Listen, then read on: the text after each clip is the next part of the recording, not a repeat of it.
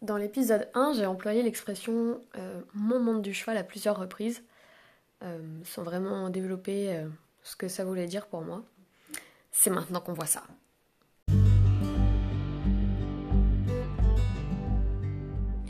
Bonjour à tous et bienvenue dans ce nouvel épisode de podcast Hermès et Océane.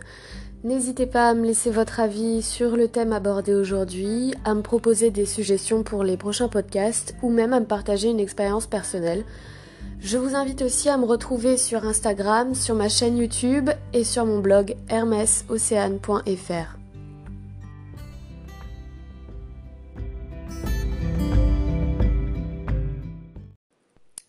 Grandir avec des chevaux, c'est quand même une sacrée chance dont j'ai tout à fait conscience. Parce que je pense que, au même titre que n'importe quel individu, à savoir si on grandit avec des humains, des chats, des chiens, des chevaux, ce qui est mon cas, euh, c'est vraiment un super bagage pour la suite parce qu'on a l'habitude d'avoir des interactions avec euh, ces individus. Le fait d'être euh, constamment entouré d'eux depuis qu'on est petit, ça nous aide à comprendre pas mal de choses, je pense. Et à s'ostraciser aussi dans un sens, puisque la première vision du monde du cheval que j'ai eue, ça a évidemment été celle que j'avais à la maison. À savoir, je voyais ma mère euh, avec son premier cheval, Solfège, euh, monter à cru euh, en cordelette, partir en balade comme ça, alors que c'était pas la mode, puisqu'on parle de ça, c'était il y a 27 ans. Donc à cette époque-là, c'était quand même très inédit, on va dire. Et euh, surtout, moi j'ai toujours eu l'habitude d'avoir des chevaux avec et sans mort, euh, pieds nus, qui vivent dans un pré avec des copains. Et puis surtout qu'ils soient quand même assez autonomes dans le sens où euh, s'il y avait quelque chose qui ne leur plaisait pas, ils nous le faisaient savoir. Et ça nous permettait d'ajuster le tir parce que le petit poilu n'était pas trop d'accord. Donc en fait, toutes ces choses-là, finalement, ça m'a permis de d'avoir une expérience du monde du cheval vachement positive, euh, que ce soit pour moi comme pour les chevaux, puisque je pense qu'on a toujours fait en sorte qu'ils aient une vie de cheval et qu'ils puissent euh, vraiment interagir avec nous, et non pas que ce soit uniquement une communication à sens unique. Euh, l'humain dit, le cheval fait, quoi. Donc ça, c'est plutôt une chance pour moi comme pour nos chevaux, je trouve, parce que du coup, ça fait qu'on est tous les deux, enfin réciproquement à l'écoute, on va dire.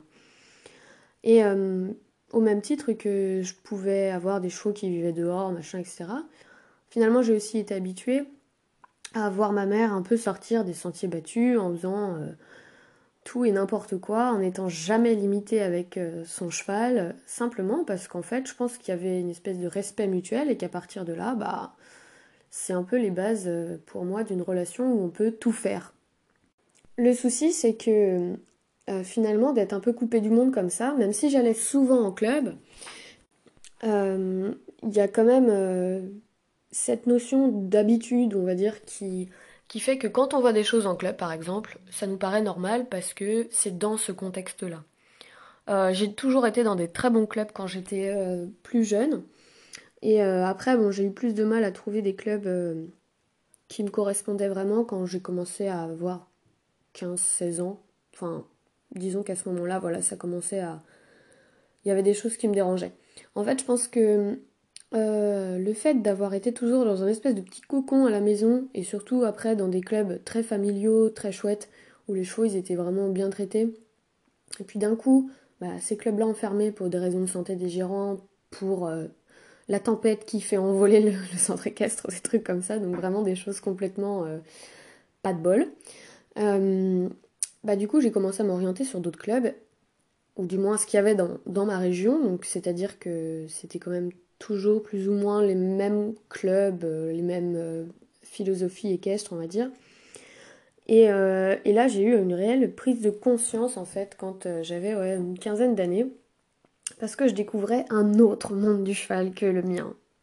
Il y avait surtout quatre choses qui me choquaient vraiment beaucoup c'était déjà en premier lieu les chevaux qui n'étaient pas en état, soit complètement obèses, soit pas musclés, soit pas gros du tout, vraiment pas en état de travailler. Ensuite, le matos qui était complètement pourri et inadapté, alors qu'en parallèle, euh, tous les cavaliers étaient très fiers d'acheter des super tapis, la peau des fesses, mais certainement pas d'acheter euh, une selle adaptée ou de faire venir quelqu'un pour, euh, je sais pas, régler du matériel correctement. Enfin, et puis il y avait aussi le côté où les gens ils étaient super limités. En fait, moi j'ai toujours appris qu'avec un cheval, on pouvait faire tout ce qu'on voulait à partir du moment où on était en sécurité. Donc finalement, ça laisse quand même vachement de liberté.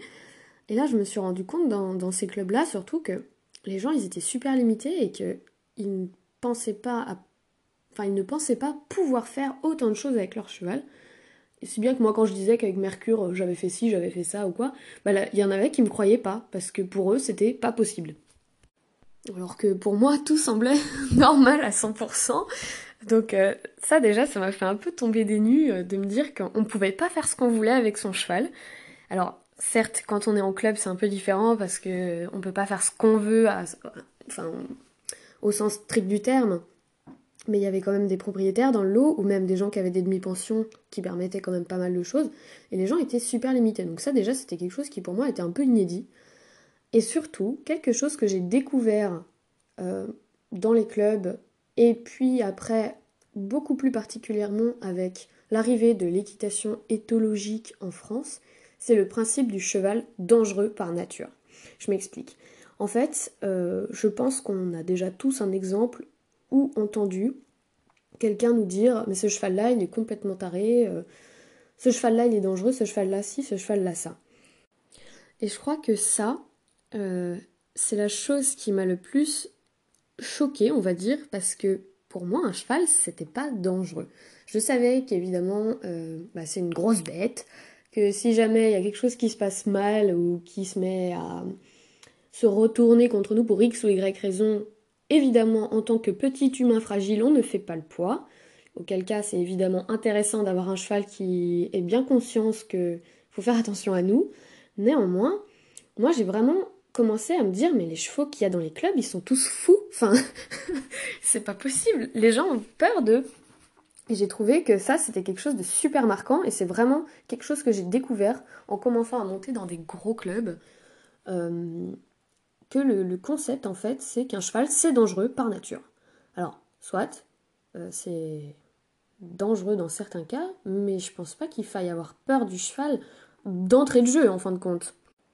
Et finalement, en découle de ça vachement de, soucis, comme bah, que ce soit dans l'équitation plus classique, le fait de vouloir tout contrôler à chaque fois, enfin que il y a ce principe de le cheval se fout de toi, reprend le dessus ou des choses comme ça. Ok. Et après, euh, dans toute l'équitation éthologique un petit peu extrême, on va dire, euh, le fait de toujours être 100% leader du cheval, etc. Euh, ouais, enfin moi c'était quelque chose qui était vraiment hyper abstrait pour moi. J'ai jamais eu l'impression de contrôler même mes chevaux, même si par exemple, effectivement, ils faisaient ce que j'attendais d'eux, mais il y avait quand même un échange. C'était pas uniquement du sens unique ou euh, même ce côté un peu leader, vraiment. Ça c'est quelque chose, c'est un principe qui pour moi est très abstrait. Même encore aujourd'hui, j'avoue que je ne me vois pas du tout appliquer cette théorie-là sur mon cheval. Je ne l'ai d'ailleurs jamais vraiment appliquée finalement. J'ai besoin que mon cheval fasse exactement ce que je veux quand il y a une situation dangereuse, quand il y a quelque chose d'indispensable, comme des soins ou enfin voilà, ou un moment où il faut surtout pas qu'il panique parce que ça peut être dangereux pour lui comme pour moi. Mais en soi, sinon, le reste du temps, euh, hormis les situations, je dirais, obligatoires, j'avoue que je comprends pas ce principe-là. D'autant que de ce que j'ai pu observer, euh, suivant les chevaux, effectivement, le considérer comme un cheval dangereux, ça fait que les actions de l'humain à l'autre bout sont quand même en conséquence de ce principe. Donc le cheval est dangereux, donc j'applique un principe de sécurité extrême en permanence, on va dire. Enfin, pour moi, c'est un peu comme ça que je le vois, hein, vraiment. Euh, et du coup, ça, enfin, je trouve que c'est super réducteur pour le cheval parce que déjà, on part du principe qu'il est dangereux. Euh, ok.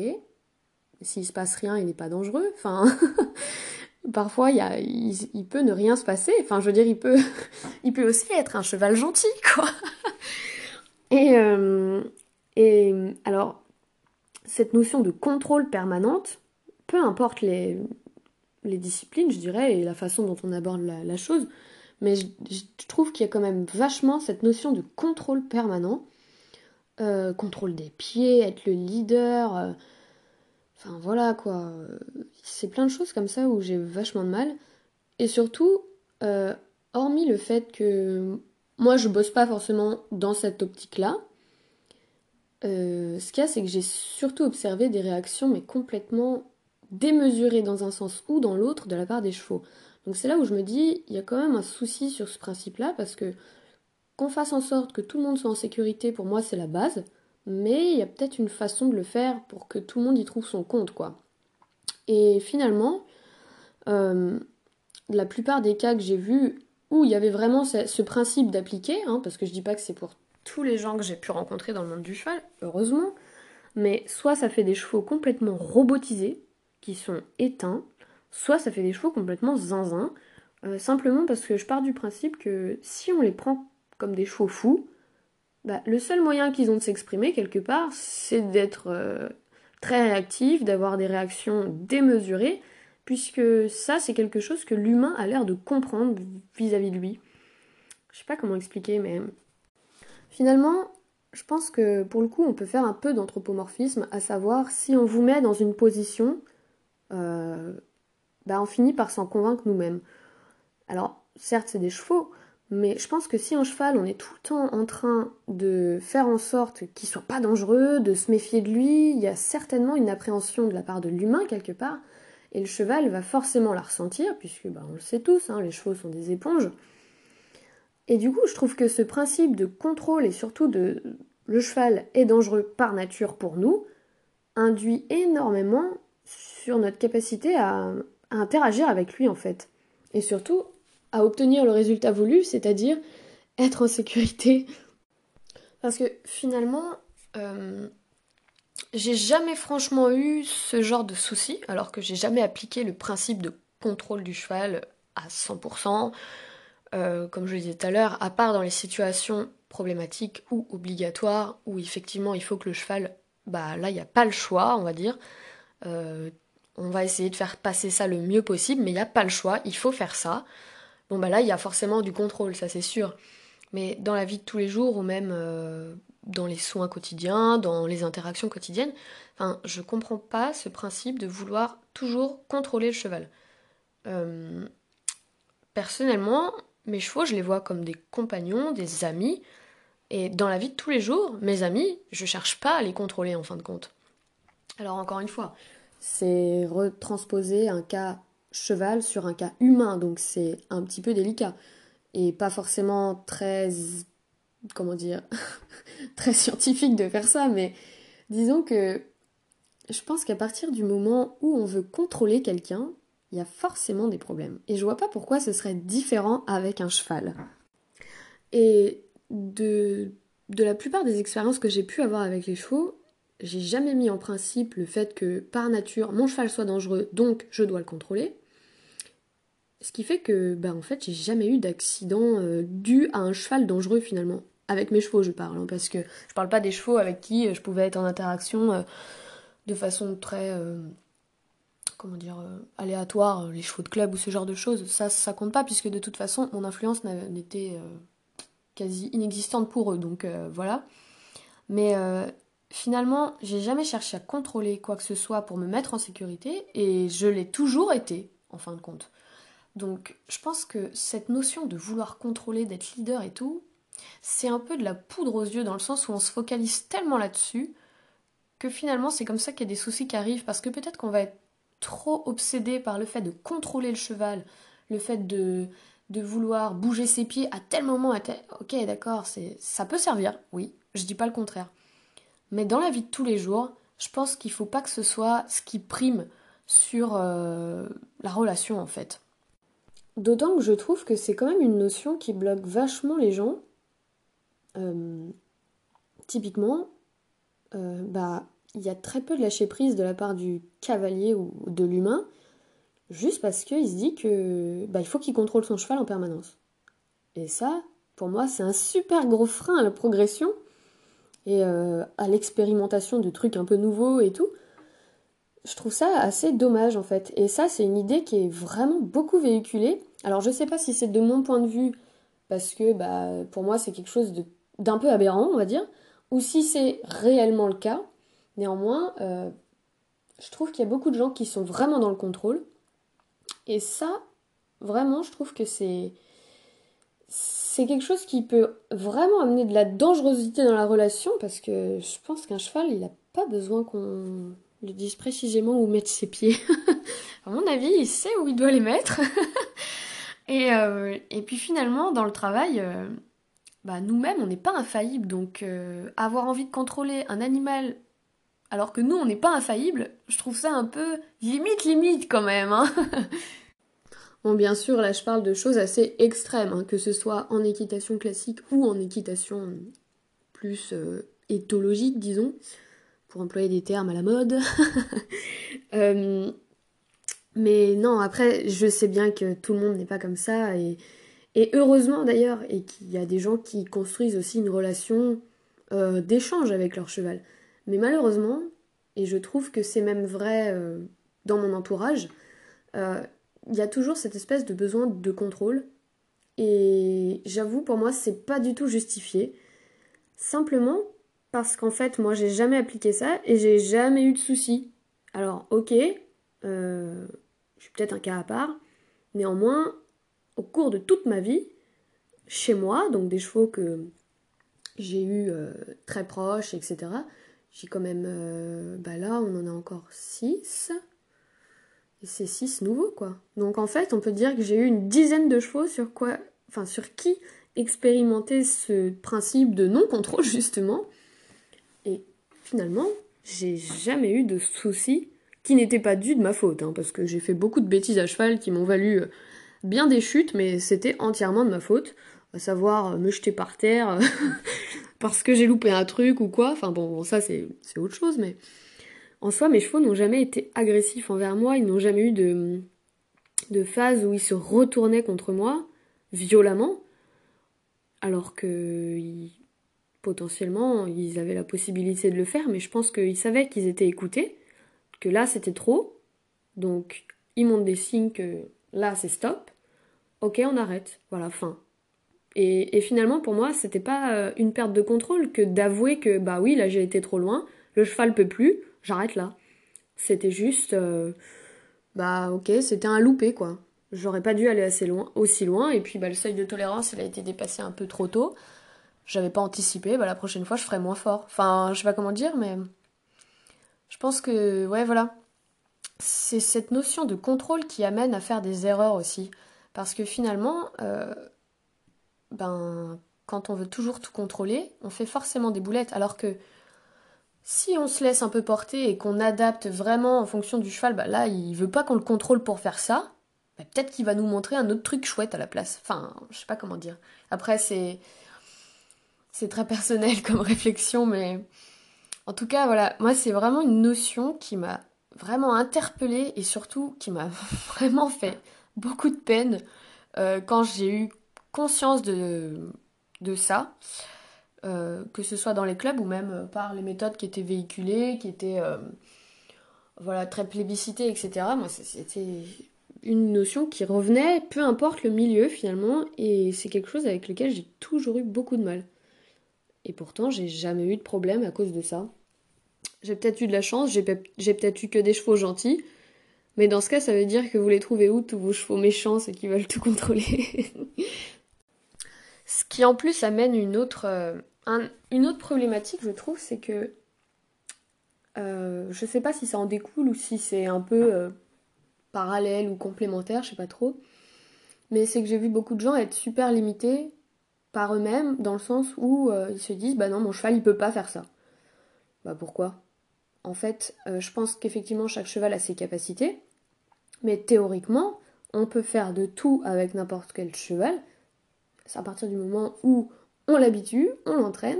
Alors certes, il y en a qui seront jamais doués pour sauter 1m50, certes, il y en a qui pourront jamais partir en rando euh, comme des malades et y trouver du plaisir, mais je pense qu'à partir du moment où le cheval il est habitué, considéré, et surtout euh, bah, qu'il a des interactions avec son humain qui soient claires, sans forcément qu'il y ait de contrôle, juste des interactions, à savoir ça, ça me va, ça, ça me va pas, ok, on continue ou on continue pas.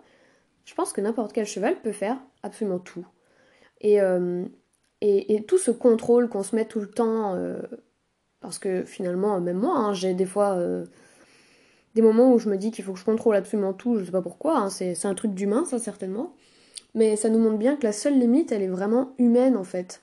Que la limite number one, bah, c'est nous quoi. Et je priorise au maximum les échanges, on va dire, avec Hermès, dans le sens où je veux qu'il puisse me donner son avis tout le temps. Par contre, s'il veut être 100% libre dans ce qu'il propose et tout, faut absolument que lui et moi on soit en sécurité. C'est la règle numéro un, c'est la seule chose sur laquelle je suis intransigeante, c'est que lui et moi on doit être en sécurité. C'est le seul contrôle que euh, je, je, conserve à 100% tout le temps. Euh, et finalement ça marche plutôt bien. Parce que il n'y a pas de peur par principe. Quand je vais voir Hermès, je n'ai pas peur de lui par principe. Même avec un cheval en général, euh, j'ai jamais eu peur d'un cheval par principe. Et je trouve qu'il y a beaucoup de gens qui, à cause de toutes ces notions de contrôle, d'être le leader, de savoir bouger les pieds précisément, de, vraiment d'avoir un contrôle sur le cheval, je trouve que ça induit une peur par principe du cheval, alors que c'est pas forcément justifié. On a tous eu des expériences avec les chevaux qui nous ont fait flipper, on a tous eu un cheval qui nous a fait flipper plus qu'un autre, qui nous a même terrifiés parfois euh, au, au point qu'on voulait plus le voir, euh, de même en photo ça nous faisait des frissons. Mais ça reste des cas assez limités je pense. Et euh, hormis les chevaux qui sont réellement complètement attardés, et à mon avis grâce à la sélection génétique il y en a que très peu, il faut quand même resituer qu'en général, si un cheval est complètement starbé, c'est qu'il y a une erreur humaine derrière. Donc encore une fois, je pense que la limite, c'est l'humain, plus que réellement le cheval. Et euh, à partir du moment où on écoute son cheval, qu'il n'y a pas d'incompréhension de ce qu'il fait ou de ce que nous on fait, parce que des fois on fait des choses qu'on ne comprend pas, ça se fait un peu comme ça, et bon, ça marche pas, il y a eu un souci derrière et tout. Je pense qu'il faut vraiment euh, oser essayer certaines choses, mais toujours conserver la sécurité. Pour moi, c'est la seule chose qui doit vraiment rester sous contrôle en fait. Et, euh, et voilà, il n'y a pas besoin d'être tout le temps en pression, de se dire faut que je contrôle mon cheval, faut que ci, faut que ça. En tout cas, moi, c'est pas du tout comme ça que je fonctionne et j'ai vraiment jamais eu de soucis. Euh, comme on peut l'entendre, si tu contrôles pas ton cheval, il va se rebiffer contre toi, il va prendre le dessus, il, est dominant, il va devenir dominant, faut faire je ne sais quoi de leadership, blablabla. Moi, je connais même pas les termes précis parce que c'est tellement, enfin pour moi, c'est tellement abstrait tout ça que j'avoue, euh, il faut, s'adresser aux personnes concernées hein, parce que moi, tout ce qui contrôle, j'avoue que je suis un peu euh, nulle. Mais du coup, je pense que l'écoute et la sécurité sont les choses à conserver tout le temps. Que c'est pas en ayant tout le temps un contrôle qu'on arrive à progresser, malheureusement. Parce que bah, vouloir tout contrôler, on ne laisse aucune place au hasard. Et mine de rien, le hasard, ça aide beaucoup à, avancer dans la relation et à avancer dans la progression aussi. Et voilà, je pense que vraiment, c'est assez dommage ce principe qui est très véhiculé, hein, que ce soit pour les clubs, pour les méthodes à la mode, pour enfin les choses qui sont véhiculées en fait de manière générale dans le cheval, c'est toujours cet esprit de contrôle après, ça dépend des objectifs de chacun. Peut-être que c'est rassurant pour les cavaliers, pour les humains qui s'occupent des chevaux, d'avoir du contrôle dessus. Peut-être que c'est dans leur objectif aussi d'avoir un contrôle total de leur cheval. Et, euh, et, dans ce cas, effectivement, ça me paraît cohérent. Mais je pense que si on veut vraiment baser la relation en priorité dans nos interactions avec notre cheval, le contrôle, c'est bien, mais que pour les moments indispensables. Sinon, pour le reste, euh, bah, l'écoute, voilà, ça me paraît être, euh, être assez chouette comme principe.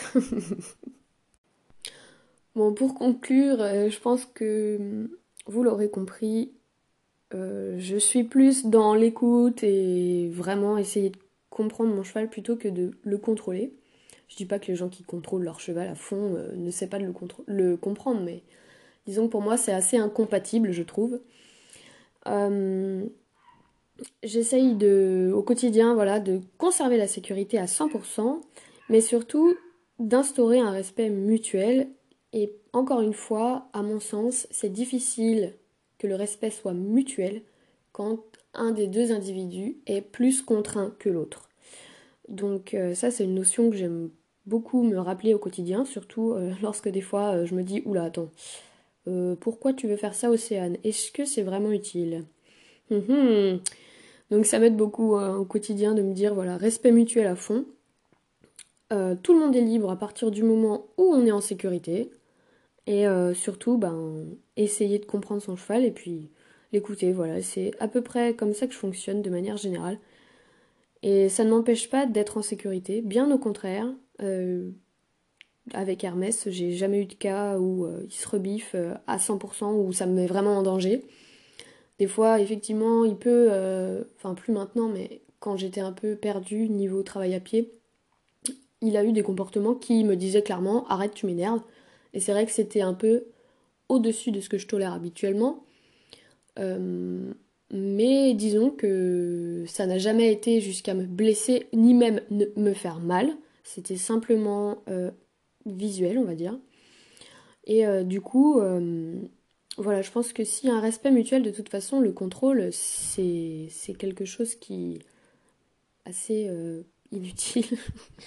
puisque le cheval, il vous respecte par volonté et pas par obligation. Donc à partir de là, il n'y a plus de faille en fait. Voilà, J'espère que ça vous aura aidé un petit peu mieux à comprendre euh, ma vision des choses là-dessus. Euh, encore une fois, je ne blâme personne et je comprends bah, que des personnes aient besoin d'avoir le contrôle sur leur cheval, puisque encore une fois, ça dépend. J'arrête pas de dire encore une fois, mon Dieu.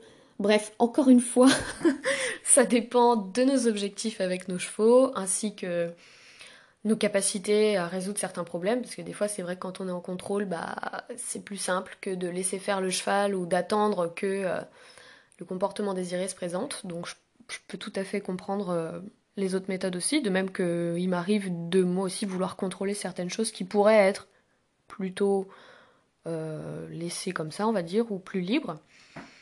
Mais je pense que de toute façon, le contrôle à 100%, c'est pas bon pour la relation. Donc euh, voilà, c'est mon avis.